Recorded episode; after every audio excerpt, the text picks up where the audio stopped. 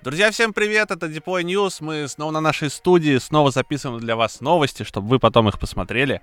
Мы расскажем про то, что произошло в айтишном мире за неделю и немножко про себя. Первый разгон. У нас на канале вышел видос с Филом. Интервью про то, как он уехал из России и как теперь живет. Ну, про причины отъезда, про вот это все, про деньги. Поэтому посмотрите. Саш, ссылочка появится вот здесь. Обязательно посмотрите. Если кто еще не смотрел, Фил классный парень. И видосы с ним интересные. Второй разгон. В прошлый раз я рассказал вам про то, что на Deploy ожидается большой поток контента. Вот, и, в общем-то, мы держим свои обещания. На следующей неделе выйдет уже два видоса от Сережи про джунов и от Алексея Саватеева про решение логических задач. Мы взяли ему задачи из Google, Amazon, из Apple. Вот, и он их там решал и разносил вот, в свойственной ему манере, критиковал, говорил, что это задание дебильное, вот, вот это все, короче, все это будет. Так что обязательно подпишитесь на Deploy, ссылочка будет в описании, а также подпишитесь на наши другие соцсети, на телеграм-канал обязательно подпишитесь, чтобы быть в курсе того, что мы тут делаем, и читать наши мысли какие-то об IT, мы там тоже это пишем. А, подпишитесь на ВК, на Дзен, на Рутюб, если вам интересно смотреть там видосы, там они тоже выходят, но не все. А, какие-то есть только на YouTube канале пока что. На этом все. Вышли коротенькие разгоны, так что переходим к новостям.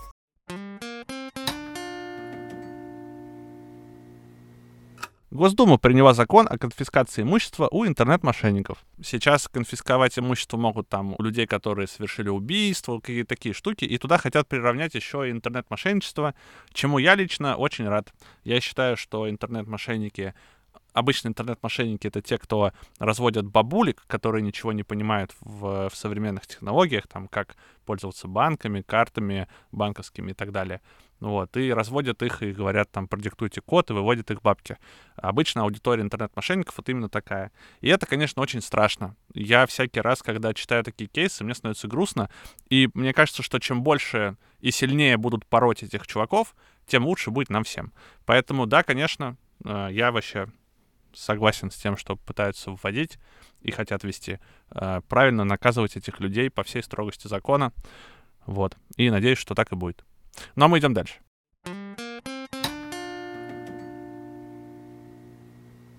Шпионское ПО на службе правительства США. В новости пишут, что какое-то время назад э, громыхнула новость про то, что был такой софт Pegasus, по сути это был троян, э, который невозможно было обнаружить у вас, у вас на смартфоне, и им пользовалось Агентство национальной безопасности США. И это тогда прям был ну, скандал, потому что, по сути, э, власти, власти США имели доступ ко всем смартфонам, и никак это никто не контролировал. И, кстати, по-моему, так никто и не наказал никого за использование такого софта, хотя новость, которая прям серьезно перевернула понимание того, как власти следят за людьми с помощью информационных технологий. И сейчас пишут, что, по сути, создали клон э, Pegasus, который называется Paragon графит, это, в общем-то, почти то же самое, и по-прежнему используется, например, вот как пишут в статье, э, для борьбы с наркотиками. Но насколько действительно используется для, для борьбы с наркотиками, а не для того, чтобы следить за всем, за кем захочется, э, конечно, вам никто не скажет. Само агентство это никак не комментирует для прессы, и, в общем-то, естественно, наверняка есть что скрывать.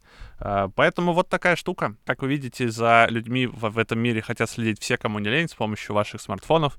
И вот эта хрень стала уже давно не просто помощником, который э, пом- поможет вам купить билет, там, вызвать такси и так далее, а полноценным устройством, с помощью которых можно следить за всем, что вы делаете э, при желании.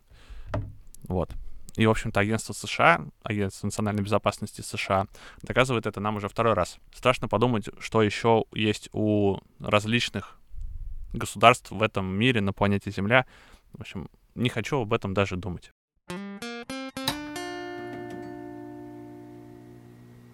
ФСБ. Ведомство вскрыло разведоперацию американских спецслужб с использованием техники Apple в общем-то, эта новость, наверное, косвенно продолжает предыдущую, что э, правительство США пытается следить за всем, э, за кем хотят. И в данном случае ФСБ вскрыло, что э, несколько тысяч смартфонов были подвержены атаке, и, соответственно, за ними производилась слежка.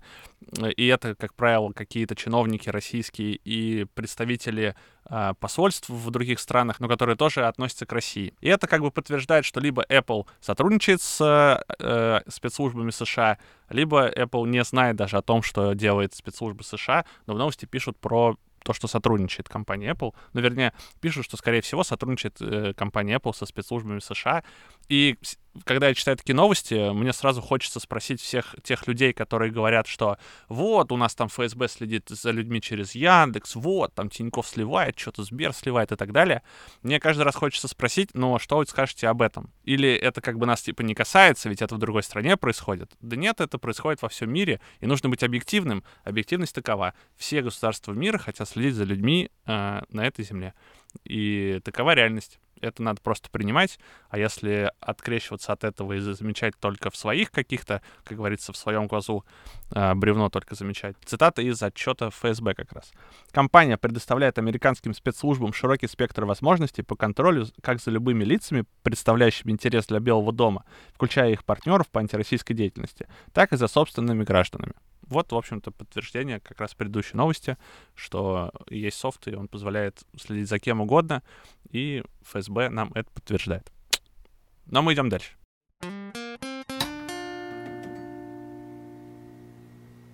Лаборатория Касперского обнаружила кибератаку на устройство Apple. Компания лаборатория Касперского заявила, что ее сотрудники, которые используют технику Apple, подверглись атакам э, каким-то.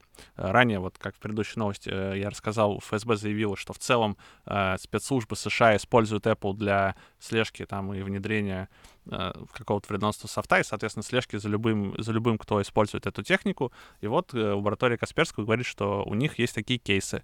И сейчас как бы сразу флешбеки с того, что э, мы тут с вами обсуждали, что российские компании хотят возвращать сотрудников в Россию, и вроде как все над этим, над этим смеются, потому что да что там может случиться, когда ты не в России, но на самом деле случиться может дофига всего. И поэтому, если даже на территории России происходят такие кейсы, то что может быть за пределами России вообще непонятно.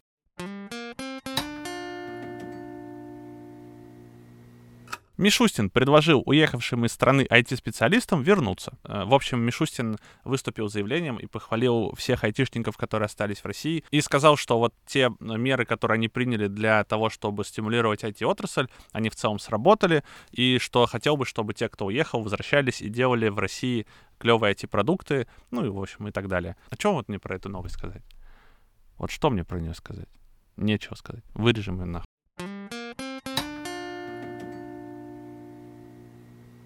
В Кремле не могут запретить чиновникам пользоваться iPhone в личных целях.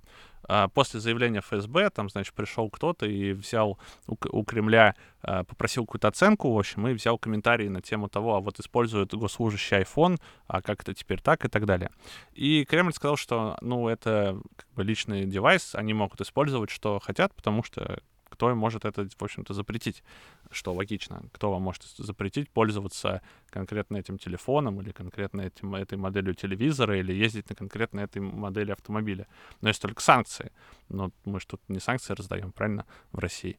Вот. Поэтому прокомментировали, сказали, что мы не можем запретить. Это личные девайсы, как бы право на личную жизнь. Вот так. Но мы идем дальше.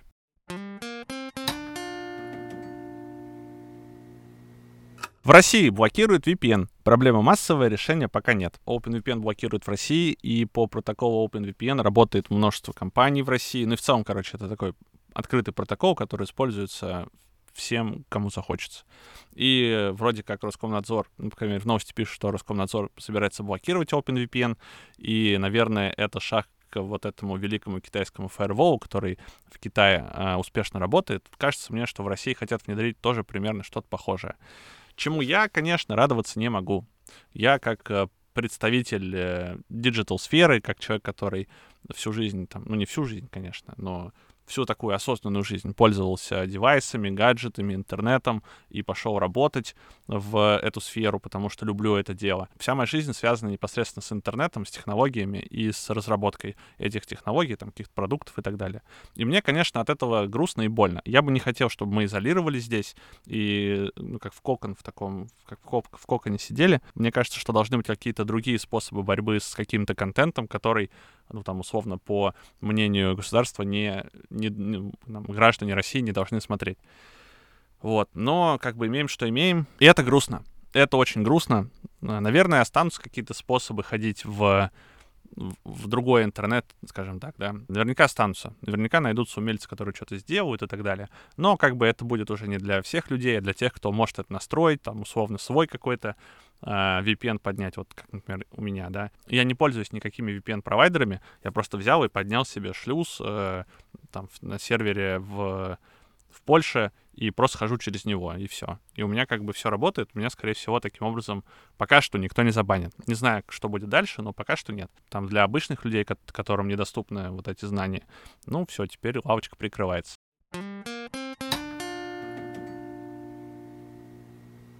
Минцифра изменила правила приема заявлений на отсрочку от армии для айтишников. В общем, если раньше работодатель должен был подавать э, списки на отсрочку, то теперь это может сделать сам сотрудник э, на госуслугах. Пишут, что айтишники могут получить отсрочку, если имеют высшее образование по специальности из перечня ведомства и работают в аккредитованных IT-компаниях. Ну, соответственно, нужно будет предоставить какое-то подтверждение того, что вы работаете в IT-компании аккредитованной.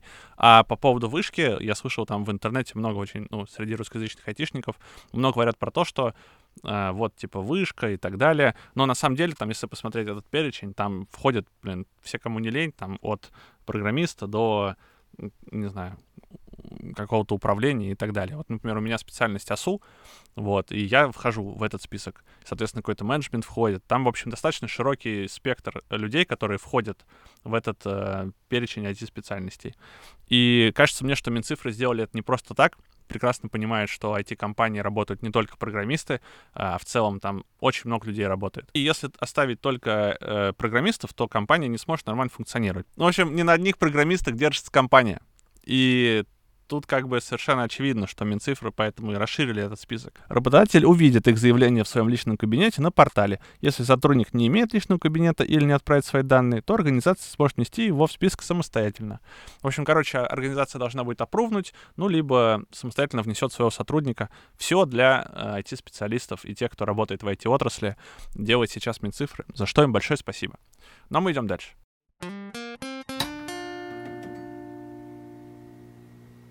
Мишустин на ЦИПР. ЦИПР — это цифровая индустрия промышленной России. В РФ сейчас свыше 740 тысяч программистов. Необходимо построить сильную IT-отрасль, опыт и ресурсы есть. Я хочу напомнить, что нас, наш канал топит за сильное IT в России и всячески демонстрирует, в чем это проявляется. Ну, по крайней мере, старается это делать. И вот Мишустин сказал, что у нас вообще сильные айтишники, и айтишка сильные, нам нужно использовать это, как бы наращивать мощь. И словами классика, приналяжем, догоним, обгоним и вперед пойдем. Вот это сказал, в общем-то, Мишустин. Он сказал то, что необходимый опыт, научный потенциал и ресурсы у нас имеются. Нужно только активнее их использовать. В чем, в общем-то, с ним можно согласиться нужно делать больше качественных IT-продуктов и улучшать таким образом жизнь людей в России. Вот и все. Только для этого IT-отрасль и нужна. Ну, гражданская IT-шка, вы поняли. Э, делать жизнь людей проще, лучше и удобнее за счет цифровизации разных сервисов, от банкинга до ЖКХ. Прости, господи, ЖКХ. Вот. Можно я картинку ваты подставлю? Чтобы... Бля, ну... Просто медицинской ваты. Можешь подставить. Ну, вообще, кстати говоря, э, не так уж и ватно. Или ватно. Это вообще кто там, Хрущев или кто это сказал? Но я эту фразу услышал в треке у дяди Жени. Есть такой рэпер дядь Женя. Вот у него услышал. Цитируя классика, я цитировал дядь Женю. А потом я уже узнал, что это оказывается Хрущев.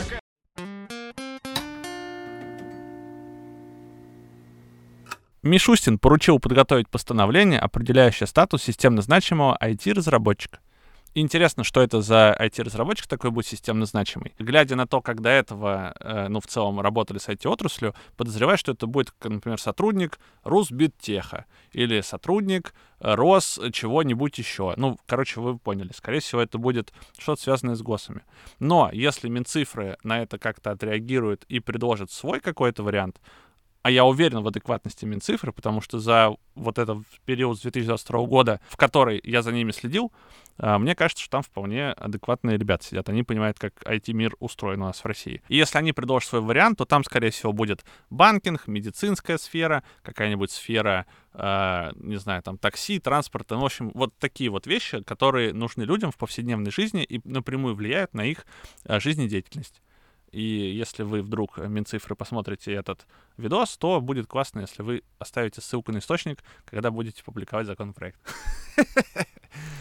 Но мы идем дальше. Есть новость, короче. Мета начала новый раунд увольнений и сокращений 6 тысяч сотрудников. Ну и пофиг, да, наверное? Уволили и уволили, господи. Что там, 6 тысяч больше, 6 тысяч меньше. Какая нахрен разница? Вот если бы из Яндекса сократили 6 тысяч... во- Вот если бы из Яндекса сократили 6 тысяч сотрудников, вот, блядь, сейчас бы поднялось. Типа, о, все, Яндекс скатился и началось. А мета, пф, вообще, типа, кого волнует эта мета, правильно? Запрещенная, кстати, на территории Российской Федерации организация. Кого она нахрен волнует, правильно? Это же вот у них там происходит, а не у нас. Вот то, что у нас происходит, за этим надо следить. А то, что там, да, пофиг. Правильно? Вот так надо рассуждать, чтобы не быть ватой. Но мы идем дальше. Пол выпуска надо снести, короче. Я понял. Ну что, слишком ватно? Такое настроение у меня сегодня. Ватная. Я посмотрел видос с Филом и понял, что не близко мне эта идеология, не близка. Так что вот так. Вот цензор внутренний сидит там за камерой. Напишите комментарий, э, как надо делать новость. Не без ваты в семье. Бля, кто бы говорил, Вася, вот кто бы говорил? А я-то чё? А я-то чё? Действительно, блядь, а я-то чё? Вот я высказываю мнение, на меня все вот эти шишки сыпятся, приходят эти комментаторы и говорят, что мы там Кремлю продались, вот это все. А Вася тут не при делах. Может, у нас больше подписчиков бы было. Откуда ты знаешь? Может, лучше было бы. Чё ты вообще меня э, закапываешь? Ты вообще-то на моей стороне. Мы с тобой это вместе делаем, если чё. Он полностью участвует во всем, что происходит у нас на канале. То вот эти все новости практически, это он нашел. А потом сидит и обвиняет меня в том, что я Я вата. Нет, оставь. Пусть все знают правду. И пусть все знают, что в России можно говорить, что хочешь. Что, блядь, ага. Ну скажи давай что-нибудь. Вот что нужно сказать на то, что Мишустин похвалил IT-специалистов? Ну и мудила. Хвалит IT-специалистов. Да как он может вообще? Так надо, блядь, себя вести? Ну а чё, они создают лучшие формы в Рунете. Ну ты видел формы Тиньков или там формы, не знаю, Сбера, о, Касперского, да кого угодно? Все так делают. Да, пф, нифига, ты зайди, попробуй на каком-нибудь, э, э, не знаю, там, зарубежном ресурсе что-то сделать, ты ёбишься. Там невозможно делать это. Зайди на сайт Мосэнергосбыта какого-нибудь. Там невозможно. Нет, Мосэнергосбыт это следующий, вот для них это следующий этап развития, то, что сейчас делает Сбер, Тиньков и так далее. Но они к этому придут. Но, бля, зайди, посмотри, вот даже Gmail, вот у тебя есть почта на Gmail? Вот зайди на Gmail, и потом зайди на Яндекс, и ты охуеешь от разницы, Вась. И Gmail невозможно пользоваться. Попробуй найди настройки приватности в Gmail. Вот попробуй. Это, кстати, напрямую является, ну, типа, это user experience. Попробуй найди их. Нормально все в Gmail. Нет, попробуй найди настройки приватности в веб-версии. Я не шучу, попробуй найди. А потом еще посмотри, как они выглядят. Там просто пиздец, я даже не представляю, как можно так делать. А потом зайди в Яндекс, где у тебя есть э, твой Яндекс ID, где очень все понятно, блядь, как для дебила расписано, и большая такая кнопка. Хочешь настроить приватный, жми сюда. Вот типа того. А потом говорят, что Ванька ватный, потому что, блядь, он хвалит российскую айтишку. Да вы чё, ёпта? Ну, Если у нас действительно есть классные продукты, почему я не могу их хвалить, блядь? Так я говорю, сайт РЖД — говно. Сайт Мосэнергосбыта — говно. Госуслуги хорошие, кстати, мне нравится. Ну, правда, хорошо сделаны. А вот на РЖД, ну, зайди туда, попробуй, купи билет. Так и говорю, просто новости про РЖД не выходят. Про что выходит, про то и говорю. Про что, что ты накидал, вот то сегодня и говорю. Найди про РЖД. Расскажи, как ты ехал в Питер. Ну, это был пиздец, да. Ехал с Питера я не очень хорошо. Я замерз и заболел из-за этого. Из-за того, что э, какой-то контролер в РЖД, не все РЖД сплотилось против меня и сделало так, что я заболел. Какой-то один контролер в нашем вагоне взял и вырубил электричество. Ой, электричество, отопление зимой.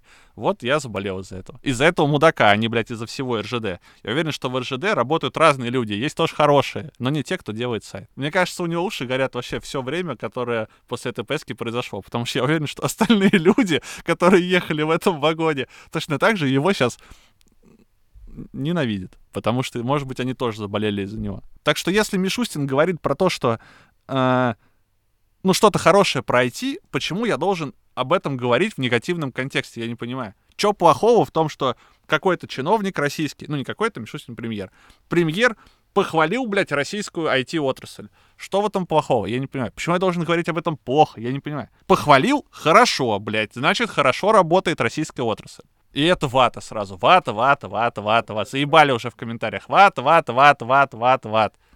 Вата, не смотри, рот. Ну, потому что в госуслуги, потому что в госуслуги э, влили бабки, наняли нормальных людей, которые умеют делать продукты айтишные, качественные. Потому что в госуслуги, например, уходило много людей из разных компаний, которые до этого делали хорошие продукты в других компаниях.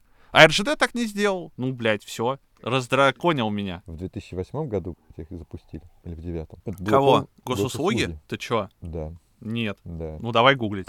Когда запустили госуслуги. А, бля, да, в 2009. Это итеративное развитие. Вспомни интерфейсы в 2009. Что- на что тогда были заточены госуслуги? На что они вообще были ориентированы? Я, например, не знаю. Но вот я вспоминаю интерфейс в 2009, когда в 2009 ВКонтакте сообщения для того, чтобы переписываться, нужно было обновлять страницу. Потому что сокетов тогда еще, наверное, не было. Я не знаю точно, по-моему, их еще не было даже. И ты не мог делать real-time application. ВКонтакте был сайт, но для того, чтобы переписываться в 2009 ВКонтакте, нужно было, ты типа отправил сообщение, и потом обновляешь страницу, и смотришь, приш- от- прислали тебе ответ или нет. Да, именно так и было. Это был 2008-2009 год. Напишите в комментариях, пожалуйста, ш- так было или не так, потому что я точно помню, что было так. Короче, у меня есть идея. Надо назвать этот выпуск новостей, выпуск, который пошел не по плану. И интервью, кстати, с фильмом посмотрите, офигительное. Ну а мы идем дальше. РКН заблокировал платформу. Я после этого не смогу читать нормально новости. Хватит ржать там.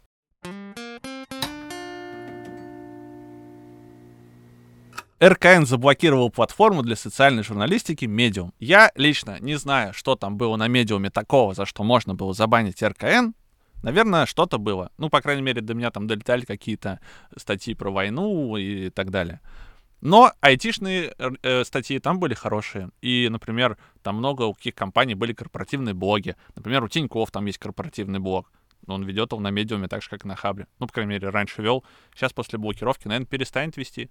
Вот. Но статейки были хорошие. Так что, еще раз, нужно банить не площадку, а конкретный контент. Как это делать? Ну, значит, надо думать, как это делать. Но банить весь ресурс, потому что есть два дебила, которые что-то пишут. Сейчас типа финал, а потом смешнявка. Э, Подпишитесь на канал, поставьте лайк, колокольчик, э, на телегу подпишитесь на ВК, вот везде, короче, подпишитесь. Нам будет приятно. Ванька перестанет злиться. Ну, а теперь новость финальная. Видео черного экрана без звука продолжительностью сутки набрало в Ютубе более 40 миллионов просмотров.